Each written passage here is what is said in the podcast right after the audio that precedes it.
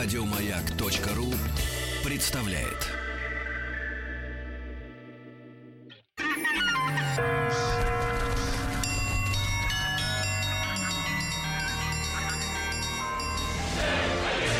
Русский мир. Истоки. Друзья мои, э, традиционно в среду, вы знаете, э, после 9 утра имеет смысл включить, сделать погромче наш эфир для того, чтобы прикоснуться к истории. Да, ну, если вы не успеваете сделать это э, в прямом эфире, можно, конечно же, на сайте radiomike.ru, в подкастах, э, в iTunes, э, все это получить в удобное для вас время, но позже, но позже. И э, сегодня вновь приветствую в нашей студии Дмитрия Алексеевича Гутнова. Дмитрий Алексеевич, доброе, Доброе утро. утро. Доброе Дмитрий Алексеевич по-летнему выглядит, э, летний легкий пиджак, вот, но все те же просла- прославленные очки. Вот. Да. Да, да, да. Доктор исторических наук, профессор Московского государственного университета. Мы сегодня будем завершать разговор о периоде правления Елизаветы Петровны. Но перед этим, друзья мои, потому что мы все-таки с Дмитрием Алексеевичем не первый день встречаемся, не первый месяц, и говорили о разных периодах истории нашей страны. Дмитрий Алексеевич, вот э, маленький комментарий к нашей теме дня в прошлом часе мы поднимали когда товарищ Мизулина э, предложила не снабжать м, 116-ю статью нынешнего уголовного кодекса э, серьезным вот таким э, э, отношением к домашним э, насильникам, да, имеется в виду не наказывать их в уголовном порядке за содеянное. А, я хотел вот о чем спросить: как у нас в те стародавние времена обстояло дело с побоями Дома. в семье? Да. Здравствуйте, Рустам, он вернулся Еще без раз литра крови. утро. Э, Вы знаете, я, я, конечно, не готовился к выступлению на такие животрепещущие темы, но первое, что могу сказать, что до 1918 года, вообще-то говоря, все эти вопросы решались церковным правом. Они были, конечно, там в юрисдикции э, имперских судов, но нормы права были в основном церковными. Поэтому, собственно говоря, до XVIII века все вопросы, связанные с домашним насилием, решал домострой, а позже различные установления Синода, которые, как известно, например, там разрешали жениться там три раза только, разводиться в экстренных случаях и тому подобное. Все это было тщательно регламентировано церковными нормами. В ча- в частности, наказание за домашнее насилие, коли оно вскрывалось, э, оно тоже там по домострою это определенные, значит, наказания церковные, епитимия там и прочие эти все, надо было там заклады в церковь давать, там какие-то эти церковные штрафы. Мгм. Замаливать грехи. Но руки не отрубали за это дело? Ой, э, нет, ну во время опричнины бывало всякое. Мгм. Да Иван Грозный, вообще-то говоря, сколько там женщин имел, и все это можно списать на домашнее насилие. Но поскольку он был царь, да, то ему это все прощалось. Но, а что касается более позднего времени, то как бы дворяне ссор из избы особо не выносили. Может, там насилие, конечно, какое-то имело место быть, но все это происходило в имениях. Да И- пока там за кринолином разберешься, доберешься до пока- нее, уже а- устанешь. Абсолютно верно. Вот. А крестьянские дела? Э, А крестьянский отсюда идет, собственно говоря, наша поговорка «бьет, значит, любят». Если это не доходило до прямого членовредительства какого-то, то это, опять же, оставалось в семье. Потом какая там жена будет. Ну, имеется в виду, если кости черепа целы, Да. да? Ну, Да. человек Мгм. живой еще, да. Мгм. Понимаю. Хорошо. Дмитрий Алексеевич, напомните нам, пожалуйста, мы на чем Мы остановились? с вами тоже остановились на насилии. Э, У нас с вами идет э, Семилетняя война, аккурат 1758 год. Мы с вами только что пох- похоронили, можно сказать, этого нашего фельдмаршала Апраксина, который сдал, победив при Гросс Егерсдорф и Прусаков, по сути дела, сдал Восточную Пруссию. И в течение там, двух лет против него было следствие.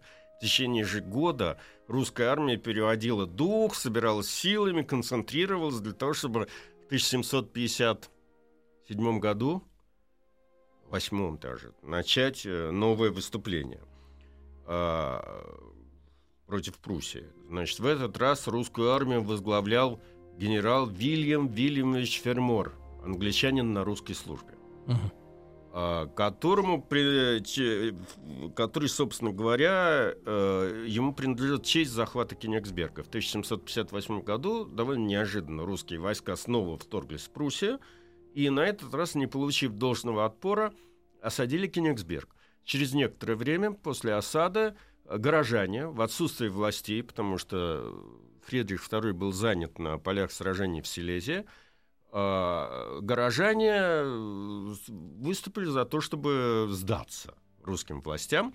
Значит, был подписан акт, о, э, как мы сейчас сказали, о капитуляции, по которой все э, жители Восточной Пруссии, включая жителей Кенигсберга, принимали добровольно русское подданство. Была принята присяга Елизавете Петровне. Среди тех, кто присягал, был и знаменитый немецкий ученый Мануил Кант. А, Кант наш. Да, до 1762 года, по сути дела, а, Кенигсберг и Восточная Пруссия уже находилась в составе Российской империи. Потом, когда Петр III замирился с Фридрихом, он практически все эти завоевания отдал обратно Русак. Это было одним из поводов э, недовольства против него армии. Угу. Вот. Ну, а об этом сумасшедшем мы в свое время поговорим. Я не знаю, насколько степень его сумасшествия.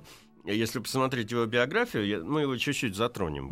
До того, как он стал э, императором то, в общем, вся его биография, все его детство, вот, оно способствовало тому, что вырос именно такой человек, а, а не другой. Угу. Тут никакой наследственности. Чистое воспитание и чистая так, политика. Угу. Значит, э, после этих всех замечательных побед э, Фермора сменил на посту главнокомандующей русской армии будущий генерал-фельдмаршал, тогда еще просто генерал Салтыков, э, который возглавил русские войска в Пруссии. И это было в 1759 году. Состоялось значит, два сражения с перерывом в полгода – это 1758 год, еще Фермор командовал войсками Цондорф, и последнее сражение, генеральное сражение с прусской армией при Кунерсдорфе. Что я тут могу сказать? Я понимаю, что я там не, не могу апеллировать к каким-то специальным знаниям в области стратегии, но при Цондорфе Э, прусаки, ведь Фридрих II был как бы еще э, модернизатором и новатором военного строя. Надо иметь в виду, что до там, гражданской войны в Соединенных Штатах не было рассыпного строя солдаты. Вот этой атаки, как мы привыкли, вот когда смотрим про Вторую мировую войну, когда все там бегут каким-то этим. Каждый сам по себе. Да, каждый ага. сам по себе, а все ходили колонны. И все друг против друга выстраивались такие линии, по несколько линий, подходили друг к другу, значит, там на расстояние ружейного выстрела и начинали молтузить. Значит, сначала первый ряд стреляет, было... садится на колени, второй ряд стреляет, садится, значит, третий, и вот так вот они друг друга стреляли. До тех пор, пока не дойдет дело до рукопашной. И Фридрих пытался как-то выйти из этой ситуации и выдумал стратегию, которую потом развил Наполеон, э, так называемого косого удара. Это когда строится такая линия, но один из флангов этой линии, он более, так сказать, укреплен, и там большее количество войск, чтобы в случае чего именно этот клин продвигался ближе к э, противнику и в конце концов переходил в рукопашную побыстрее. А, тоже, вот это вот случилось при Цондорфе. А, э, прусские войска применили этот э, клин, э, и э, им в это время как раз этим флангом, против которого этот клин был выстроен, э, командовал Румянцев, который противопоставил этому ну, героизм там гренадеров. Там, в общем, как не получилось. Прусаков этого удара. Кроме того, впервые заговорили э, новые русские пушки, тогда они были новыми.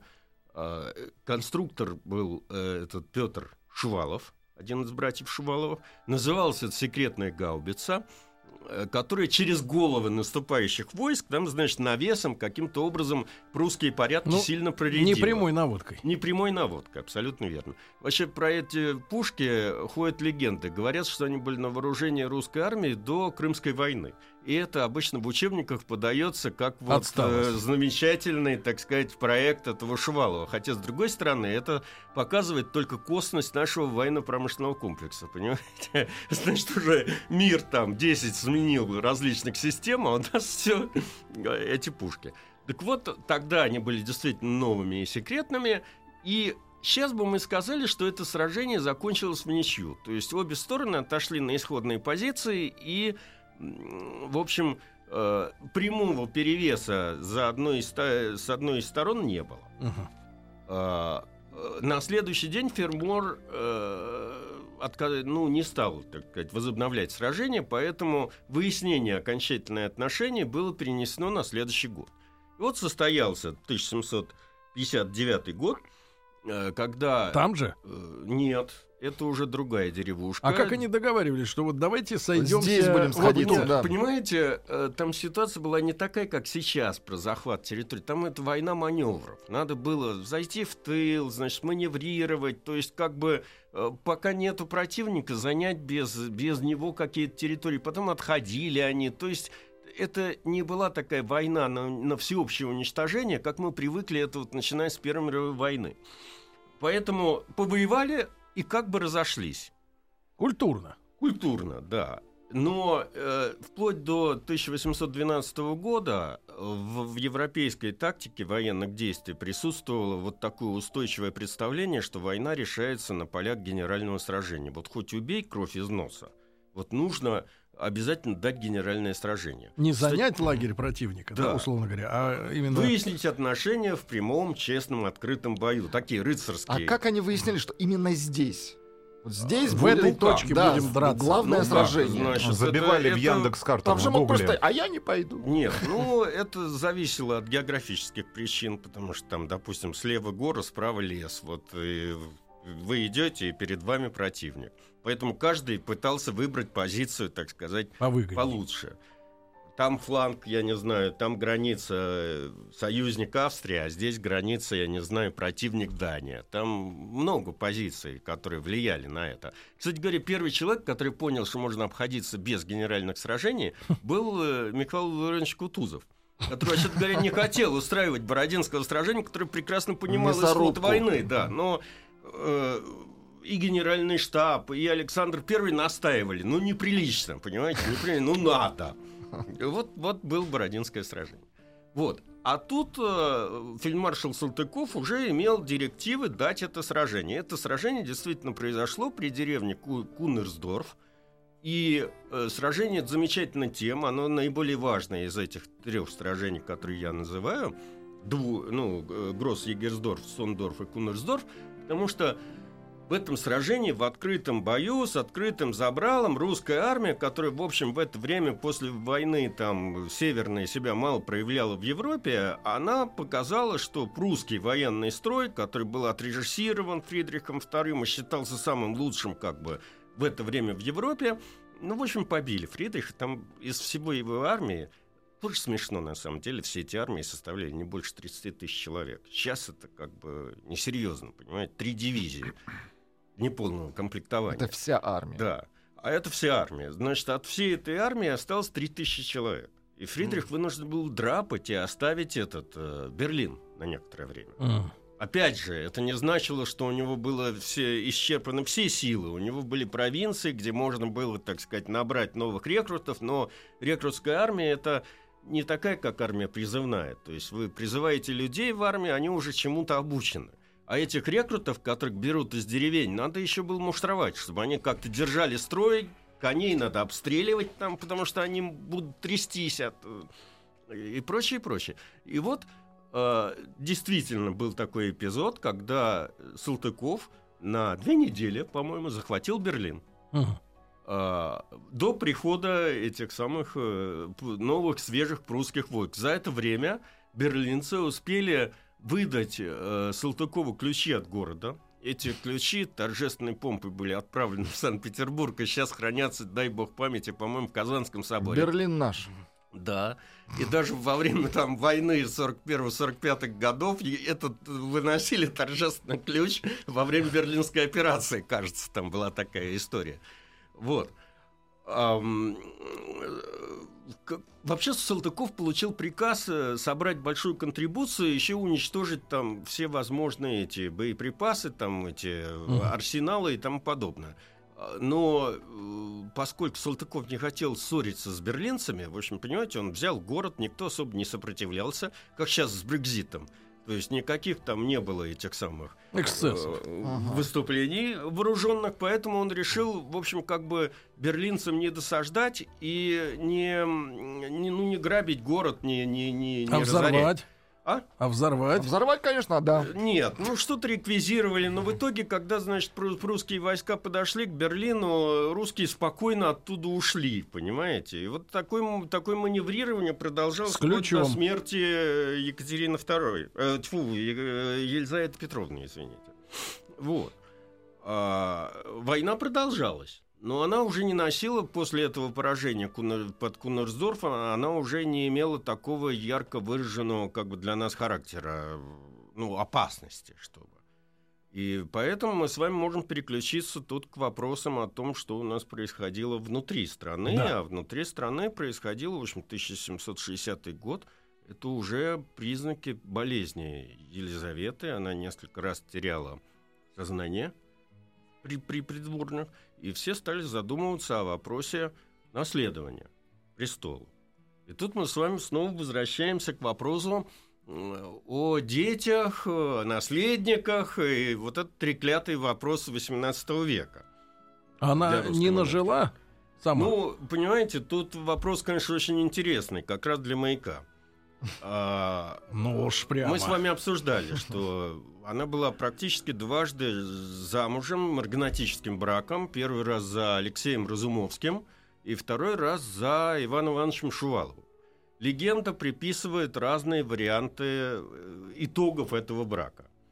По одной версии у Елизаветы от э, Разумовского было двое э, дочерей, один сын. По другой версии дочь и сын, соответственно, от Разумовского и Шувалова. Шувалова. А, В общем, версий много, ни одна, ни одна из них не доказана. Да как же. Это же уже было время, грубо говоря, газеты были, свидетели. Ну, Это в газетах постоянно Э, печатали. Ну, да. во-первых, все эти деятели, прекрасно понимая шаткость своего положения, э, тщательно сохраняли свои тайны. Даже вопрос о, собственно говоря, свадьбе и венчании Елизаветы Петровны и Шува и э, Разумовского, он тоже повисает в воздухе. Ведь есть две точки зрения, две версии, которые опираются на разные виды источников. Первая версия, что она вышла за него замуж в нынешнем селе Перо, Мгм. а вторая версия, которая мне считается более правдоподобной, что она вышла замуж в церкви Воскресения на Барашах на Старой Басманной улице. Почему я так говорю?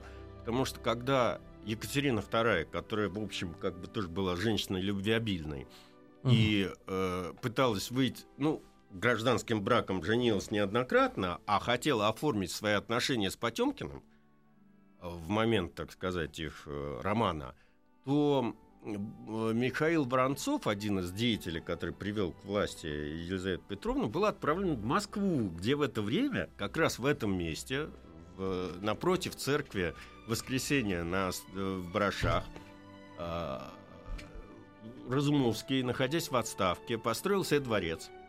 И там жил уединенно. Уже после того, как э, Екатерина II его на некоторое время назначила гетманом Украины, потом его убрали, у- значит, автономия Украины была упразднена. И э, с одной целью этот Воронцов должен был выяснить, как был оформлен брак Разумовского и Елизаветы Петровны. По э, отчету официальному этому Воронцова, когда он прибыл в Москву и пришел к престарелому Разумовскому, застал старика, который трясущимися руками жег какие-то бумаги Так. и кидал их в огонь. И единственное, что он сказал, что эта тайна уйдет как бы навеки со мной. Вот. Поэтому, как это все было оформлено, какие там были дети, в общем, до конца неизвестно. И это э, дает повод для разного рода э, фальсификаций. И, кстати говоря, в это время из-за этого появлялось большое количество самозванцев, Так. которые объявляли себя детьми Елизаветы Петровны. Мы можем Ну, объявить. М? Мы можем себя объявить. Э, Ну, я вы не да. знаю, как ваши там родственные связи с Таджикистаном. Но есть родственные связи с людьми, которые на свет появились в Рязанской губернии. Э, Что я вам могу на эту тему сказать? Нет, что я вам могу посоветовать? Да, посоветовать. Э. Довольно долго разрабатывали версию, что династия князей Закревских идет вот от У нас работает, кстати говоря, на радиостанции «Маяк» Екатерина Закревская, шеф-редактор «Маяка». Вот поинтересуйтесь у. Екатерины, насколько там э, живы в памяти ее семьи какие-нибудь семейные легенды. А, Но наиболее, э, так сказать, э, мно- больше всего шума наделала другая версия, и, насколько я понимаю, вы уже ее обсуждали Так, в передаче от 8 марта текущего года. так. Это княжна Тараканова. Ага. А, которая, вообще говоря, личность совершенно темная, которая не знала русского языка, говорил только по-французски, по-немецки, и в 1770 году, значит, объявила себя э, дочерью Разумовского и Елизаветы. Ну, продолжим, друзья мои, после выпуска новостей новостей спорта. Сегодня с нами доктор исторических наук, профессор Московского государственного университета Дмитрий Алексеевич Гутнов.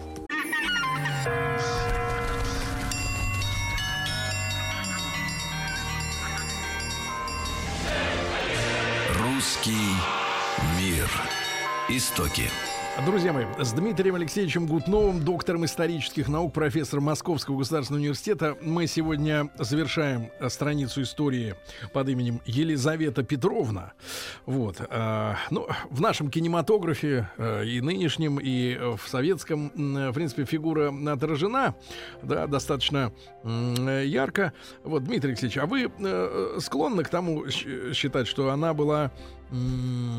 ну, такая вспыльчивая, взбалмошная такая, в общем-то. Но и это не вы не я, это вообще общее такое мнение уже такой либеральной э, историографии конца XIX века, что Елизавета Петровна была э, незлобивая, незлопамятная, добрая, но при этом взбалмошная и без, э, какая-то беспардонная, значит, вот такая ру- старая русская помещица. Мгм. Да, это так, в общем, как бы, как сказать, вот те заслуги перед э, развитием Ну, это, так скажем, простая, да. богатая баба. ну, Богатая, ну, точно. А Сергею бы такое? искупают ее все эти недостатки. Простая, богатая Она пыталась баба. делать серьезные вещи какие-то, но часто у нее это не получалось. Например, э, в это же то же время, середина 18 века, это начало эпохи просвещения, энциклопедисты появляются, появляется представление об идеальном государе. Мгм. Кстати говоря, когда Вольтер выдвинул вот эту вот теорию о том, что э, ведь эти все французские просветители, они же не звали к революции, как нас учили в школе. Они как считали, что раз законы пишутся не Богом, а людьми, то это значит, что эти законы могут быть изменены в интересах большинства. Если это так, значит, э, нужен государь, который поймет как бы величие своего положения, отречется от каких-то своих там аристократических привилегий, примет нормальные законы, стеречь Конституцию и будет ее исполнять. И они стали искать э, такого человека, который мог бы эм, олицетворять такую личность. И это не нашли ничего лучше, как э, идеализировать Фридриха II, у которого была куча, так сказать, конечно, положительных черт, но и куча недостатков. Человек был экспрессионист, милитарист и тому подобное. Ну, так вот, Вольтер написал аж целую книгу при- про Фридриха II как об идеальном государе Мгм. просвещенном государе. И когда это дело дошло до Санкт-Петербурга, то Елизавета Петровна решила, почему Фридриху можно, а нам нельзя.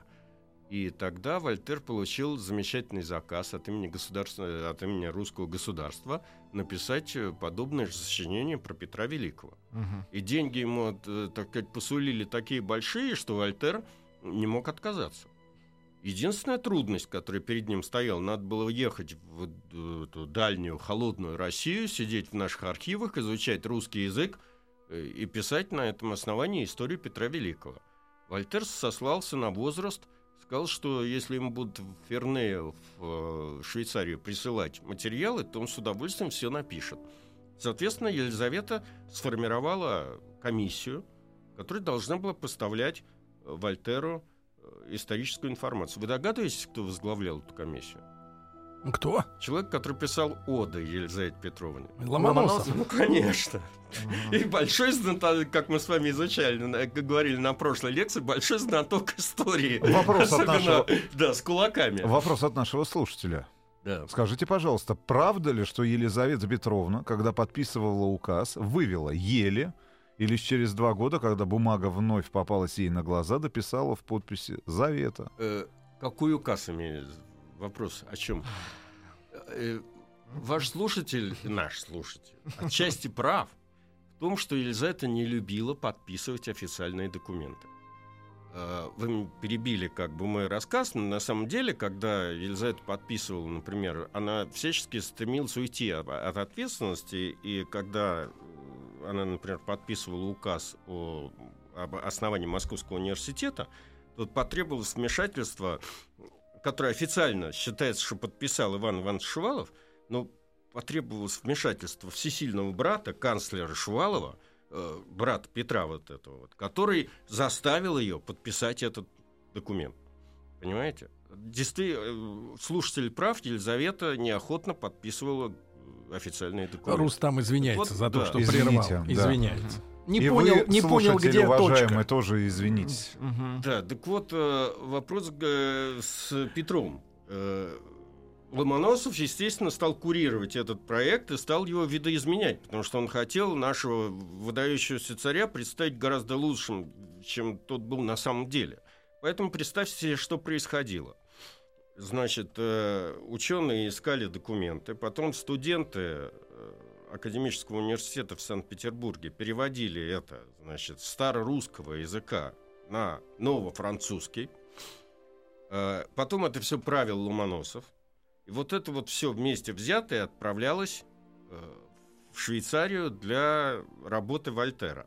Вы догадываетесь, что когда он представил первые два тома Мгм. значит, э, свои, своего бессмертного труда, то контракт был разорван просто буквально в одночасье, потому что он там наделал, независимо от себя, кучу, ну, это называется трудности перевода.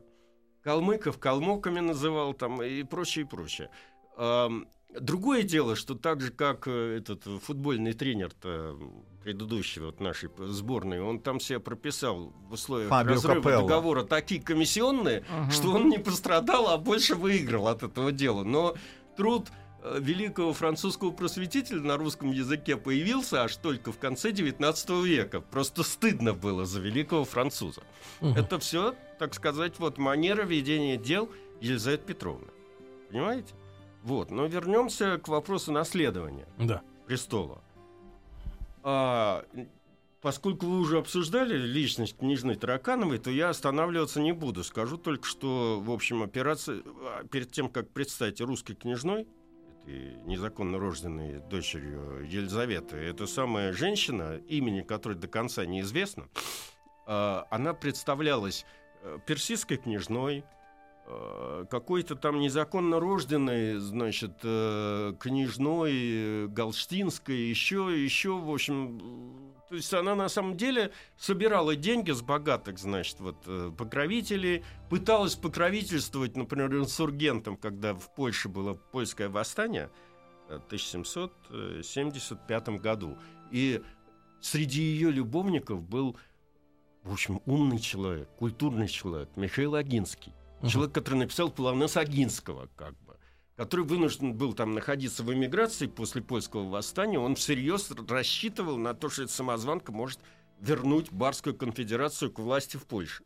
Понимаете, в конце концов, э, княжну Тараканову, как известно, она уже, э, она, так сказать, надоела даже английской секретной службе. Поэтому, когда Екатерина II э, поставила задачу перед Алексеем Орловым, который, между прочим, в это время командовал русским флотом, э, который разгромил турецкую эскадру при Калиакре. И база русского и английского флота, английского в Средиземном море, а русский флот, это Балтийский, который прошел через Гибралтар и шел в Черное море, а, находился в Ливорно. Вот была совместная, по сути дела, русско-английская операция, которая заставила эту самую Тараканову попасть на русский корабль, который ее доставил в Санкт-Петербург. И там ее допрашивали, причем допросы велись на французском языке. То есть она даже русского языка не знала. Поэтому я считаю, что она была полной, так сказать, э, в полной мере авантюристка в стиле эпохи. А заморили-то ее как? Э, И тоже вопрос. Вообще официально она э, умерла от чехотки в 1775 году и похоронена во дворе э, без всяких... Она не открыла своего имени даже на исповеди, который был, ее там приводил священник этого собора Петропавловского. Похоронена во дворе Петропавловского собора. Но поскольку там нету, вообще говоря, не, не обозначено могилы, то вокруг этого ходит куча легенд. Какие-то иностранные источники свидетельствуют, что ее видели где-то, что она сбежала или что она утонула во время наводнения.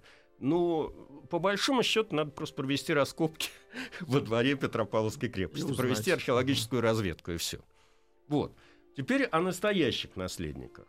Когда эм, Елизавета Петровна пришла к власти и понимая, что она не выйдет замуж официально, она стала задумываться о наследнике, и тогда ее, так сказать, взор упал на сына э, ее старшей сестры Анны Петровны, которая в 1724 году была, замуж, была выдана замуж за герцога э, Галштейн-Готтентропского Карла Фридриха. Значит, э, причем в брачном договоре было прописано, что сам Карл Фридрих и Анна Петровна в связи с этим отказываются от э, претензий на корону Российской империи. А, Она в 1728 году родила первенца, коим был Карл Петр Ульрих, который, э, по иронии истории, был э, внуком э, вчерашних противников. Он был внучатым племянником или даже просто племянником Карлу XII по отцовской линии и внуком прямым Петру Великому по русской линии. То есть деды воевали, а значит внуки уже там А внук получился. а внук получился. А, так вот, э, ирония судьбы еще заключается в том, что э, Карл Фридрих был так счастлив этому первенцу, что устроил там неимоверный бал в городе Киль, который был столицей этого всего дела. И э, во время этого бала и фейерверка э, Анна Иоанновна, э, Анна Петровна простудилась и умерла впоследствии, через несколько лет. Я не могу сказать, от чего конкретно по медицинским причинам, но, в общем, начало положила это простуда. Мгм. И э, Карл Петр Ульрих, в России известный как Петр Федорович, он воспитывался э, отцом сначала до 11 лет, Мгм. а потом двумя, э, в общем, малограмотными немецкими офицерами и камер-юнкерами. Это был Брюмер и Бергольц. А, тут еще надо сказать такую вещь, что э, Карл Фридрих к этому моменту, значит, у него было государство, которое состояло из трех частей. Галштиния, Готтентроп и Шлезвиг. Шлезвиг был аннексирован Данией. Поэтому всю свою жизнь э, этот самый Карл Фридрих хотел получить этот Шлезвиг обратно. И он э, большие надежды вот на этот брак э, как бы вкладывал, потому что он считал, что таким образом русская армия поможет ему, в общем, в борьбе с Данией. А сейчас эта территория под кем? Э, Шлезвиг, по-моему, Германия, Северная Германия. А, теперь, э, но не случилось. Там я не буду деталей рассказывать, э, но не случилось, и тогда он всю свою ненависть к датчанам переложил на, сы- на сы- он как бы завещал сыну Мгм. вот это вот действие. Поэтому с 7 лет, как только его отняли от мамок и там нянек, этот бедный Карл П- Петр Карл Фридрих, он, Ульрих, он, э, значит, э, по сути дела, э, подвергался военной муштре, там в 10 лет его учили стрелять, он детства не знал. При этом, поскольку он попал в руки вот этих вот двух особ, воспитателей, а в 11 лет, когда ему исполнилось, отец умер, то э, он просто, он, он был обречен вырасти солдафоном. Как бы единственное, по-моему, у него отдохновение души было, когда его научили играть на скрипке. И то Екатерина II, которая слышала эту игру, э, уверяет, что это была не игра, а какой-то кошачий, значит, там скрип, вой, и, и не имела отношения к игре на Легко музыкальном человека. инструменте. Да. Вот. А попробуйте сами вот взять в руки. Инструмент. Ну, я же не, я же не пытаюсь как бы из себя Ульриха. Ульрика строить. Так вот, в 1741 году, сразу же придя к власти, а, Елизавета Петровна выписала племянничка в Россию. И сколько ему было лет? Ой, 14 лет. Ну, уже успели его, да, в солдафона превратить. Э, Вполне. Ну, понимаете, очень интересный вопрос. Дмитрий Потому что- Алексеевич Гутнов с нами сегодня, доктор исторических наук.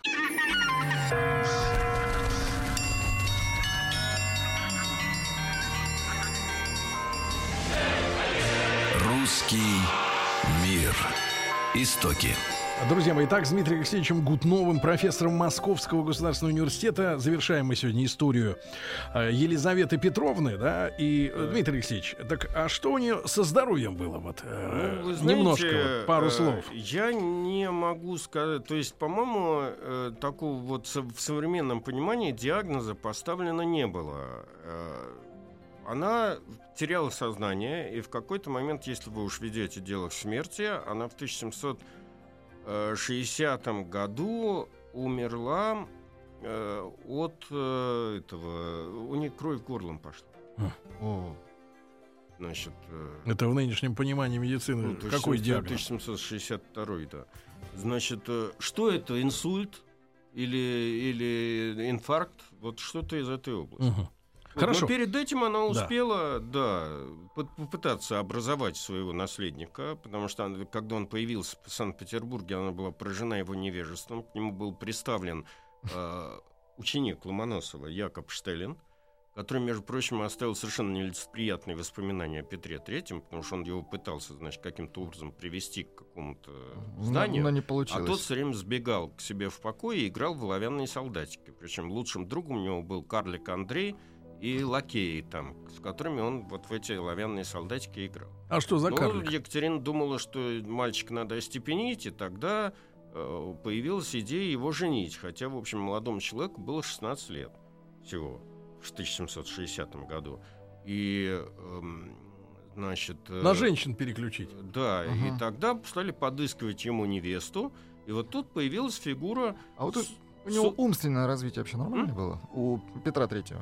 Э, понимаете, я не хочу забегать в ту тему, которая вот уже будет у вас посвящена Петру Третьему. А, потому да. что, с, с одной стороны, вот э, мы с вами являемся заложниками Екатерины II, которая, э, поскольку она возглавила заговор против своего мужа, Поэтому задачей ее, идеологической Ну, задачей для было. будущих поколений было его опорочить. Не мне вам рассказывать, у Ну. вас эти шоу как бы вот, вот по радио идут, вот Ясно. У вас, я застал. у вас эти шоу. Да. Вот эти. рассказы о, о- Ну, домашнем насилии, которые в, том числе носят э, задачу опорочить партнера. Значит, тут, а тут задача была более глобальная. Поэтому, конечно, она его изображала в совершенно мрачных тонах, как идиота, как человека, который вообще не понимал, что творит, и не- не- даже не, не отца собственного ребенка и прочее, и прочее. Но, с другой стороны, человек, который, придя к власти, по сути дела, подписал манифест о вольности дворянства, что такое манифест о вольности дворянства? Мы с вами привыкли в школе э, говорить о том, что это вот э, он, он даровал пра- все гражданские права только одному сословию, значит, дворянам которые имели право служить в армии, не служить армии, находиться на государственной службе, не находиться на государственной службе, э, жить в имениях, вообще Разлагаться. разлагаться. Делать, что хотят. Сейчас бы мы это сказали, она им дала права человека и гражданина. То есть- права То есть, погодите, Да. сегодня, 29 Ну. июня от Рождества Христова в 2016 году, Гутнов заявил, что права человека — это право ничего не делать. Вот. В том числе, на самом деле. Но, понимаете, ведь все начинается обычно как сословная привилегия, а потом кончается э, как декларация прав человека и гражданина. Начав именно с этого момента, и, кстати говоря, манифест этот Екатерина II только подтвердила. Он действовал неизменно. Мы начали освобождение русских людей. Я понимаю, Сверху. что это освобождение растянулось на два века. И мы с Ага. вами сейчас пользуемся теми правами в значительной степени, которые были дарованы дворянскому сословию Петром Третьим, в свое время, не ценим их, не ходим на голосование, не устраиваем, так сказать, органов самоуправления и, и прочее, и прочее. Но э, Ну так вы нам теперь Петр разъяснили, III мы сейчас и поедем в муниципальный совет. Ну вот да. Власть брать. могли бы, между прочим. Поселковый. Свою. А, Значит, но Петр III начал этот Чеховский процесс. район. И в этом огромная его заслуга, хотя наверняка, я уверен, он э, вообще не понимал, что он делает. То есть он как бы не осознавал значение вот этого вот акта, который он подписал. Понимаете? Мгм. Вот. Так все-таки, значится, э, тетушку-то не радовал, товарищ, да? Нет, тетушку он абсолютно не радовал, и поэтому, когда у молодых родился первенец, я не буду рассказывать обстоятельства Ну, того, как он родился, потому Ага. что, если верить Екатерине II, отцом был совершенно другой человек, поручик Салтыков. И как бы... Ну, то есть понимаю, бывает, что бывает так в истории. Значит, тот Да. человек, другой и третий совершенно другой. Ну, в общем, официально, да, считается, что это все-таки сын э, Петра Третьего. В святцах, так сказать, написан. Но э, Елизавета отобрала первенца, и Павла воспитывала как бы сама. Сама. Да. Внучка, как бы. Да, к- кстати говоря, Екатерина потом сделала то же самое. Она отобрала детей у Павла и воспитывала сама, и любила Александра Первого. И более того, считается, что даже было подготовлено замещание, когда через голову э, Павла власть должна была быть передана Александру.